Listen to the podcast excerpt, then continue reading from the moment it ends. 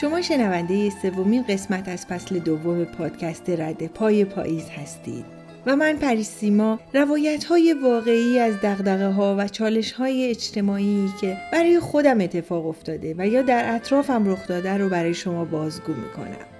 پادکست رد پای پاییز رو می‌تونید در Castbox، Spotify، کانال تلگرام و صفحه اینستاگرام رد پای پاییز دنبال کنید. و از قصه ها لذت بردید و یا نکته و پیامی جدید و در خور توجه دیدید به دوستانتون هم معرفی کنید و منو رد پای پاییز رو منتدار خودتون کنید امروز 31 ژانویه سال 2021 مصادف با 12 بهمن ماه سال 1399 به نظرم زندگی اونقدر بالا پایین داره که هم دل به بالا بودنش بستن و هم دل از پایین بودنش کندن هر دو حماقته. باید یاد بگیریم که گر به دولت برسی مست نگردی مردی ور به ذلت برسی پست نگردی مردی. اولین بار اینو از بابای یکی از دوستام شنیدم. یه روز صبح که از تلخ ترین صبح های زندگیم بود مادرم با صدای مستربی صدام کرد و گفت پاشو پاشو برو روزنامه بگیریم روز نتیجه های کنکور رو میدن مثل فنر از جان بلند شدم. چشم به هم زدنی آماده شدم. به دوستی که با هم برای کنکور درس میخوندیم زنگ زدم و قرار گذاشتیم دم کیوسک روزنامه فروشی دم خونهشون همو ببینیم. اولش بدون تفکر و سری راه می‌رفتم. اما سوار تاکسی که شدم مثل اینکه با غیر فعال شدن پاهام قسمت منفی وجودم فعال شده باشه می‌گفتم اگه اسمم نباشه چی؟ دوباره می‌گفتم هست مگه میشه؟ تو امسال رو شانسی. مگه کارنامه دیپلم یادت رفته؟ نمراتت عالی بود. فقط انضباطت 17 بود که اون هم درست شد. بعد با خودم فکر می‌کردم و میخندیدم. چون من و برادرزادم که فامیلمون یکی بود توی یه مدرسه درس میخوندیم. به اون انضباط دیپلمش رو 19 داده بودن و به من 17 مادر اون معلم آموزش پرورش بود. روی نمره انضباطش اعتراض گذاشت و مسئولین عزیز اعتراض رو پذیرفته بودن. ولی اشتباهی نمره انضباط منو بیست کرده بودن. در صدور دوم مدرک انضباط من 20 بود و انضباط اون بنده خدا 19 خلاصه شانسی اینم درست شد. پس دیگه چته؟ دنیا به کام توست. مرحله اولم با رتبه خوب قبول شدی. دیگه چی میگی؟ هی به خودم امیدواری می‌دادم. اونقدر در فکر بودم که متوجه نشدم که به مقصد رسیدم. تا اینکه راننده یه تاکسی صدام کرد و گفت نمی‌خوای پیاده شی؟ از تو ماشین دوستم رو دیدم پریدم بیرون و پرسیدم چی شد؟ گفت روزنامه ها تموم شده. برادرم رفته مرکز شهر پیدا کنه. باید بریم خونه منتظرشون بمونیم. رفتیم خونهشون. کلام تو دهنم منجمد شده بود. طالب طلوب قلبم خیلی بد فرم بود. نمی‌دونم چطوری زمان گذشت. به کندی به سختی. مثل ماشینی که بنزین نداره و کاربراتورش هم داغونه. ترپ ترپ می‌کنه و به کندی یه جهش به جلو و دوباره متوقف میشه. اومدن برادر منم باهاش بود. در واقع برادرامون هم با هم رفیق بودن. از قیافه درهم برادرم و نگاه های رفیقش که ازم دزدیده می‌شد فهمیدم که بله خانم یه بار جستی ملخک دو بار جستی ملخک. آخر نجستی ملخک. دوستم پزشکی دانشگاه شیراز قبول شده بود و من جا مونده بودم. کاروان با سرعت و بیرحمانه داشت می‌رفت. اصلا هم براش مهم نبود که تو سوار شدی یا نه. وقتی دوستم از خوشحالی همه مبل های خونهشون رو یکی یکی مورد عنایت قرار می‌داد و روشون میپرید و منی که قبول نشده بودم غمگین با لبخندی معیوس روی یکی از صندلی ها که به خاطر حضور من تحت عنایت قرار نمی گرفت نشسته بودم بابای دوستم این بیت شعر رو خوند. گر به دولت برسی مست نگردی مردی ور به ذلت برسی پست نگردی مردی. دوستیمون دیرینه بود. سالها قبل با هم همسایه بودیم. رفاقتمون حتی از قبل از دوره کودکستان شروع شده بود. در واقع وقتی به گذشته برمیگشتم یادم نمیاد از کی ولی می‌دونم همیشه بود. تاریخچه خانوادگی داشتیم. با وجودی که هم کلاس بودیم اما هیچ وقت توی کلاس نبودیم. اون مدرسه پسرونه می‌رفت و من مدرسه دخترونه. اما همیشه با هم درس میخوندیم. خانواده ها خوشحال بودن که رقابت ما مسمر سمر بوده. اما ما تنها چیزی که نبودیم رقیب. من دنیای دخترونه خودم رو داشتم و بعضی وقتا باهاش شعر می‌کردم و اون تقریبا همیشه دنیای پسرونش رو با من. رفقای او همه رفقای منم بودن اما دوستای من فقط بالا پای گل انداخته یواشکی نگاشون می‌کردن و لبخند می‌زدن. نمی‌دونم چرا. شاید به خاطر اینکه بچه بزرگتر از من توی خانوادهمون برادرم بود و بل اجبار باهاش تو کوچه فوتبال بازی می‌کردم. و اگه برادرم دعوا می‌کرد اولین کسی که سنگ به دست پای برهنه به گروه متخاصم حمله می‌کرد خودم بودم. یاد گرفته بودم با پسرها روابطی فرای عشق و عاشقی یعنی رفاقت ایجاد کنم. فوتبالم هم خوب بود اما عروسک بازی بلد نبودم و بین دوستای دخترم مورد تمسخر قرار می گرفتم به خاطر موهای پسرونه کوتام و اینکه اصلا عروسک نداشتم. و سوار یه دوچرخه بدون زین زهرای تابستون که خونواده تو سرداب خونه استراحت می‌کردن توی کوچه ها پرسه می‌زدم. اینجا باید یه توضیح کوتاهی در مورد سرداب یا طبقه زیرزمین بدم. در گذشته که وسایل خنک کننده مثل الان نبوده از طبقه زیرزمین برای انبار مواد غذایی که عمر طولانی تری نسبت به مواد غذایی دیگه داشتند و باید در جای خنک و مرتوب نگهداری می شدن استفاده می کردن. مثل ترشیجات، مرباها، روبها، آبلیمو، آبگوره خلاصه تمام مواد غذایی اشتها برانگیز. و بعدش هم در تابستونا برای استراحت یا چرت بعد از ظهر وقتی که هوا خیلی گرم می شده از سرداب استفاده می کردن. خلاصه داشتم می‌گفتم که تا مدت ها پا به پای برادرم تو کوچه ها پرسه می زدم که علائم فیزیکی بزرگ شدنم نمایان شد و مادرم اعلام کرد دیگه حق ندارم برم با پسرها تو کوچه بازی کنم. بعد از اون وقتی برادرم می‌رفت فوتبال بازی کنه ساعتها پشت در می نشستم و گریه می کردم. یه وقتایی که تیمشون بازیکن کم داشت برادرم یواشکی میومد و منو با خودش می‌برد. و بعدش مادر قرولوند کنان پیداش می‌شد و کشون کشون و کتک خورون با گریه و زاری منو به خونه برمیگردوند. بذاری دو تا خاطره دیگه هم از اون دوران تعریف کنم. بعد میرم سراغ داستان اصلی. گذشته خیلی دور بود. شاید هنوز کودکستانم نمی‌رفتم. من که یادم نمیاد اما برادرم تعریف می‌کنه که همون موقع ها یه روز که داشته از روی درس مرغابی و لاک پشت مشق مینوشته منم کنارش با باشیناش بازی می‌کردم. ازش می‌پرسم چی کار می‌کنی؟ و اون برام داستان لاک پشت پررویی که برای ماجراجویی با دو تا دوست مرغابیش حوس سفر می‌کنه و قول میده دهنش رو باز نکنه. ولی وقتی اون بالا دهنش رو باز می‌کنه میفته و میمیره. بعد از من می‌پرسه اگه تو جای لاک پشت بودی چی کار می‌کردی؟ منم همونطور که سر به زیر داشتم با ماشیناش بازی می‌کردم میگم باهاشون نمی‌رفتم. میگه چرا؟ سفر خوبه خوش میگذره. میگم من که نمی‌تونم حرف نزنم دهنم و ببندم. پس نمی‌رفتم که نمیرم. یا یه جور دیگه می‌رفتم. هنوز تحت پوشش آموزش پرورشی که یاد میده دهانت رو ببند تا کام رواشوی قرار نگرفته بودم. و اونقدر بچه بودم که معنی زبان سرخ سر سبز می‌دهد بر باد رو نمی‌دونستم.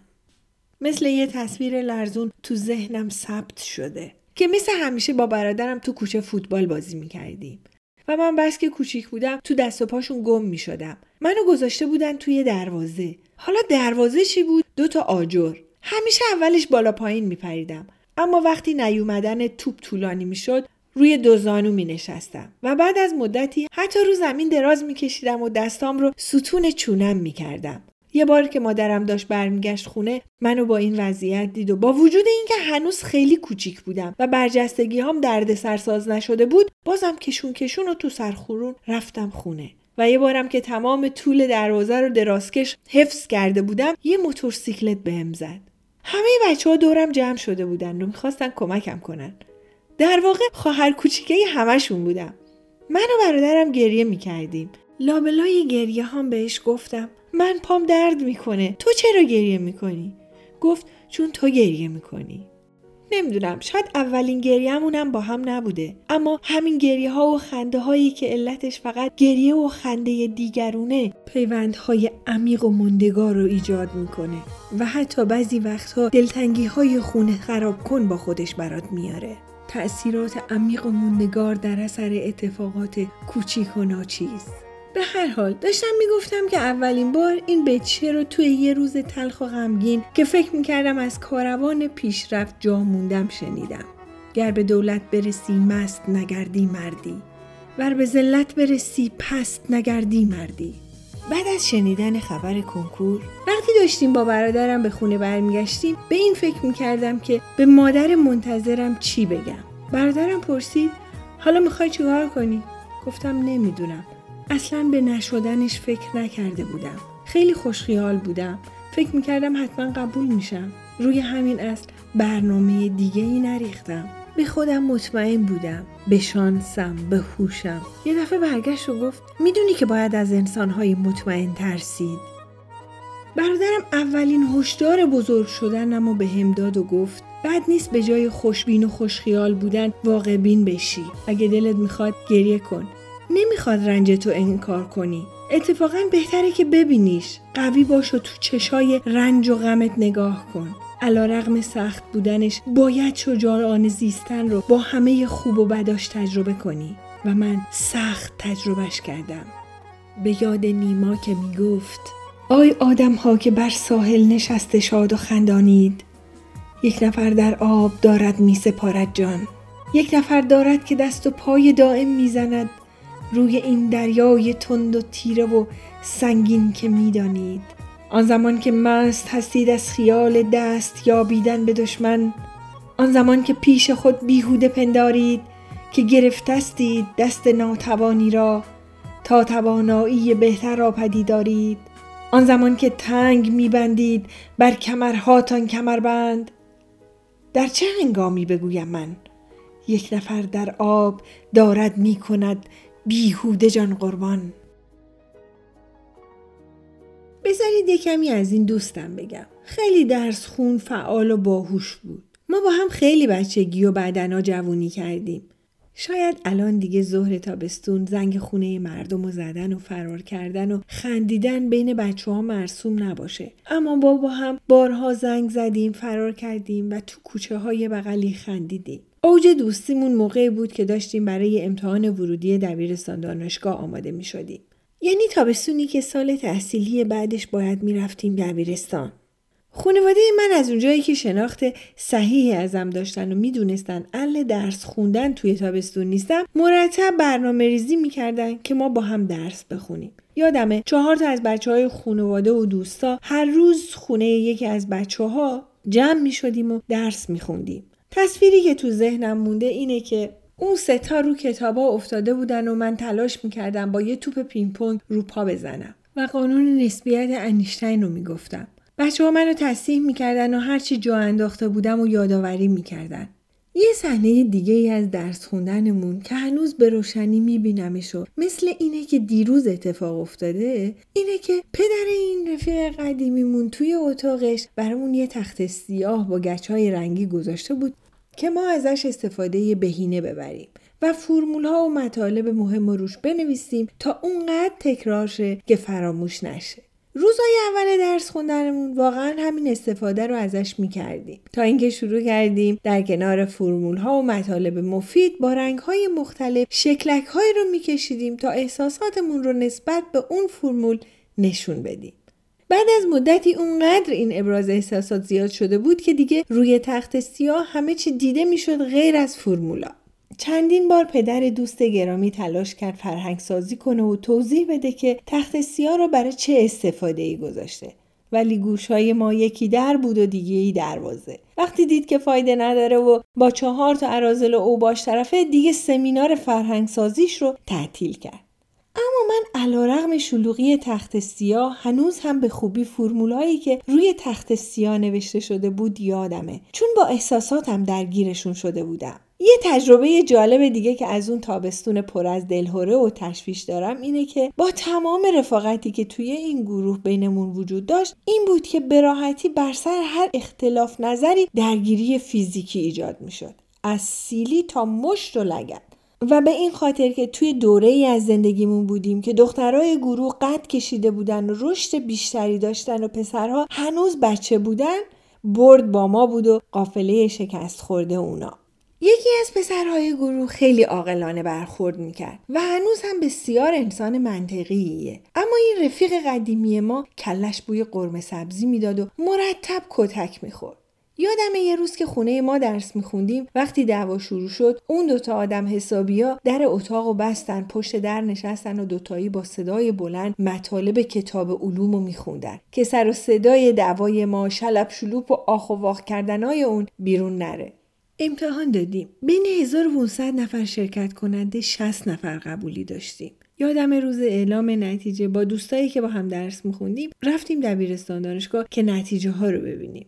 برادرم قبل از ما اومده بود. ما که روز قبلش با هم دوای سختی کرده بودیم تا دیدمش با عصبانیت گفتم اینم که اینجاست. با اخمی ساختگی بهم گفت قبول نشدی. و وقتی دید به طرف تابلو اعلانات که اسامی رو زده بودن نرفتم و تنهایی یه گوشه کس کردم خندید و گفت از بغل گوشت رد شد. بین 60 نفر نفر 57 شدی. بیشتر از ده بار سمت تابلو اعلانات رفتم و اسممو نگاه کردم و هر دفعه خدا رو صد هزار مرتبه شکر کردم که اگه قبول نمی شدم چه آبروریزی و افتضاحی به بار می اومد. البته هر سه تا دوستام رتبهشون زیر 20 بود که اصلا مهم نبود. مهم این بود که چهارتامون قبول شده بودیم. بعدش هم تا دمدمهای غروب که اسرانه ساندویچی مورد علاقمون شروع به کار می‌کرد ول گشتیم تو خیابون قصر و دشت مثل دیوونه ها آواز خوندیم و خندیدیم. و بچه ها منو مجبور کردن که براشون ساندویچ بگیرم. چون قبولی من از همهشون هیجان انگیزتر بود. از اونجا بود که حس کردم آخر شدن هم یه جورایی خیلی میچسبه. حالا بذارید براتون از دبیرستان دانشگاه بگم. دبیرستان دانشگاه دبیرستانی بود که وابسته به دانشگاه شیراز بود. معلم ما از اساتید دانشگاه بودن. 99 درصد ورودی دبیرستان دانشگاه به راحتی وارد دانشگاه می شدن. تازه اون نیم درصدم وقتی اتفاق افتاد که من وارد دانشگاه نشدم. توی دبیرستان دانشگاه بدون فشار زیاد تحصیلی ما برای دروس دانشگاهی آماده می شدیم نه برای کنکور ورودی دانشگاه ها. ساختمون دبیرستان دانشگاه که در قماباد قصر و دشت بود اون موقع ها یکی از کاملترین مراکز تحصیلی در دنیا بود. با لابراتوار زبان انگلیسی که مجهز به سیستم سمعی بسری بود و ما باهاش فیلم می‌دیدیم و موزیک هیپیا و گروه ایگل و بعدش هم بوی جورج گوش می‌دادیم. اکثر دروس به معنای واقعی تجربی بود. آزمایشگاه های کامل متفاوتی داشتیم. اما برای من بهترینش آزمایشگاه شیمی بود که ته باغ مدرسه بود و اون اطراف کلی درخت های میوه بود که بعد از عید ما رو به مهمونی گوجه سبز و سیب ترش دعوت می‌کرد. تقریبا همه کلاس های شیمیمون توی آزمایشگاه برگزار می شد و بازم تقریبا من فقط ده درصد از کلاس ها رو حضور داشتم. همیشه جام بالای درخت ها بود. یه دفعه که کفشم رو در آورده بودم و بالای درخت بودم باغبون اومد و همه در رفتن. منم از بالای درخت خودم رو پرت کردم پایین و پای برهنه فرار کردم. اما باغبون کفش منو برد توی دفتر رو به مدیرمون تحویل داد و من پای برهنه توی کلاس به عجز و التماس افتاده بودم که لام از سبا همه میوه ها رو شما خوردید. حداقل برید یه جوری کفشم رو بیارید. بچه ها رفتن و ظاهرا مدیر مدرسه رو دوره کرده بودن و یکیشون از شلوغی دفتر استفاده کرده بود و کفشای منو آوردن. اما اولش فقط یه لنگش رو به هم دادن. اما وقتی بیچارگی و درموندگی مو دیدن دلشون به حالم سوخت و دست از لودگی برداشتن لنگه دیگه کفشم هم بهم دادن که مجبور نشم پای برهنه خونه برم. شهریه دبیرستان دانشگاه سه هزار تومن بود که واسه سال 1356 کم پولی نبود. قبول شدنم همه خانواده رو خیلی خوشحال کرده بود. و توی توافق بدون کلام من و برادرم تصمیم گرفتیم در مورد رتبه من چیزی نگیم. من از طرف خانواده مبلغ هزار تومن جایزه گرفتم که با این هزار تومن یه ساعت Seiko خیلی شیک خریدم و چند تا شلوار و بلوز و کاپشن و کفش. چون ما تو مدرسه یونیفرم نداشتیم و شیک و پیک می‌رفتم مدرسه. خلاصه سال اول انقلاب بود و چون حکومت اسلامی مثلا سعی می‌کرد که هوای ضعیفترها رو داشته باشه من یه اعلامی روی تابلوی اعلانات مدرسه دیدم که نوشته بود هر کسی بتونه ثابت کنه که مستضعفه می‌تونه شهریه پرداختی رو پس بگیره. رفتم و از دفتردار مدرسه پرسیدم مثلا چطوری ثابت کنه؟ گفت مثلا اگه تعداد بچه ها زیاد باشه و فیش حقوقی پدرشون هم نشون بده که حقوقشون کمه. مثل یه زنگ دیلینگ تو کله‌م صدا کرد. با هزار کلک و دسیسه فتوکپی شناسنامه پدرم رو از مادر گرفتم که توش اسم هشت فرزندش قید شده بود. دیگه کسی به تاریخ تولدشون نگاه نمی‌کرد. تازه اگه نگاه هم می‌کردن مثل این بود که تیرم به سنگ خورده باشه. از ترس اینکه تیرت به سنگ بخوره که نباید شلیک نکنی. تلاشم می‌کنم. شد چه بهتر. نشد تازه میشه مثل همین الان. فیش حقوقی پدر که بازنشسته ارتش بود مبلغش رو دقیقا یادم نیست. اما یادمه که اونقدر مبلغش کم بود که خیلی وقتا پدر یادش می‌رفت بره بانک و وصولش کنه. خلاصه با فیش حقوق و کپی شناسنامه پدر من سه هزار تومن شهریه رو پس گرفتم و تمام چهار سال دبیرستان رو پول شهریه رو از خانواده می‌گرفتم و در لیست مستضعفین مدرسه ثبت بودم. تصورم نمی‌تونید بکنید که خرج کردن این سه هزار تومن ها چقدر لذت بخش بود. تابستون سال گذشته قبل از کرونای لعنتی که تونستم با چند تا از عزیزترین دوستام و همکلاسیام یه سفر پرخاطره رو رقم بزنیم دوست عزیزی که اون موقع ها یعنی دوره دبیرستان نماینده کلاسمون بود و همه لیست ها و بعضی وقتا پرونده هامون رو هم می‌دید با همون بود و یه شب که خسته از ولگردی های سفر تو هتل رو تخت لم داده بودیم یه دفعه پرسید سیما راستی قضیه این که تو تو مدرسه تو لیست مستضعفا بودی چی بود؟ خندیدم و بهش گفتم منم آن شیخ سیه روز که در آخر عمر لای موهای تو گم کرد. خداوندش را. روز و روزگار خوش.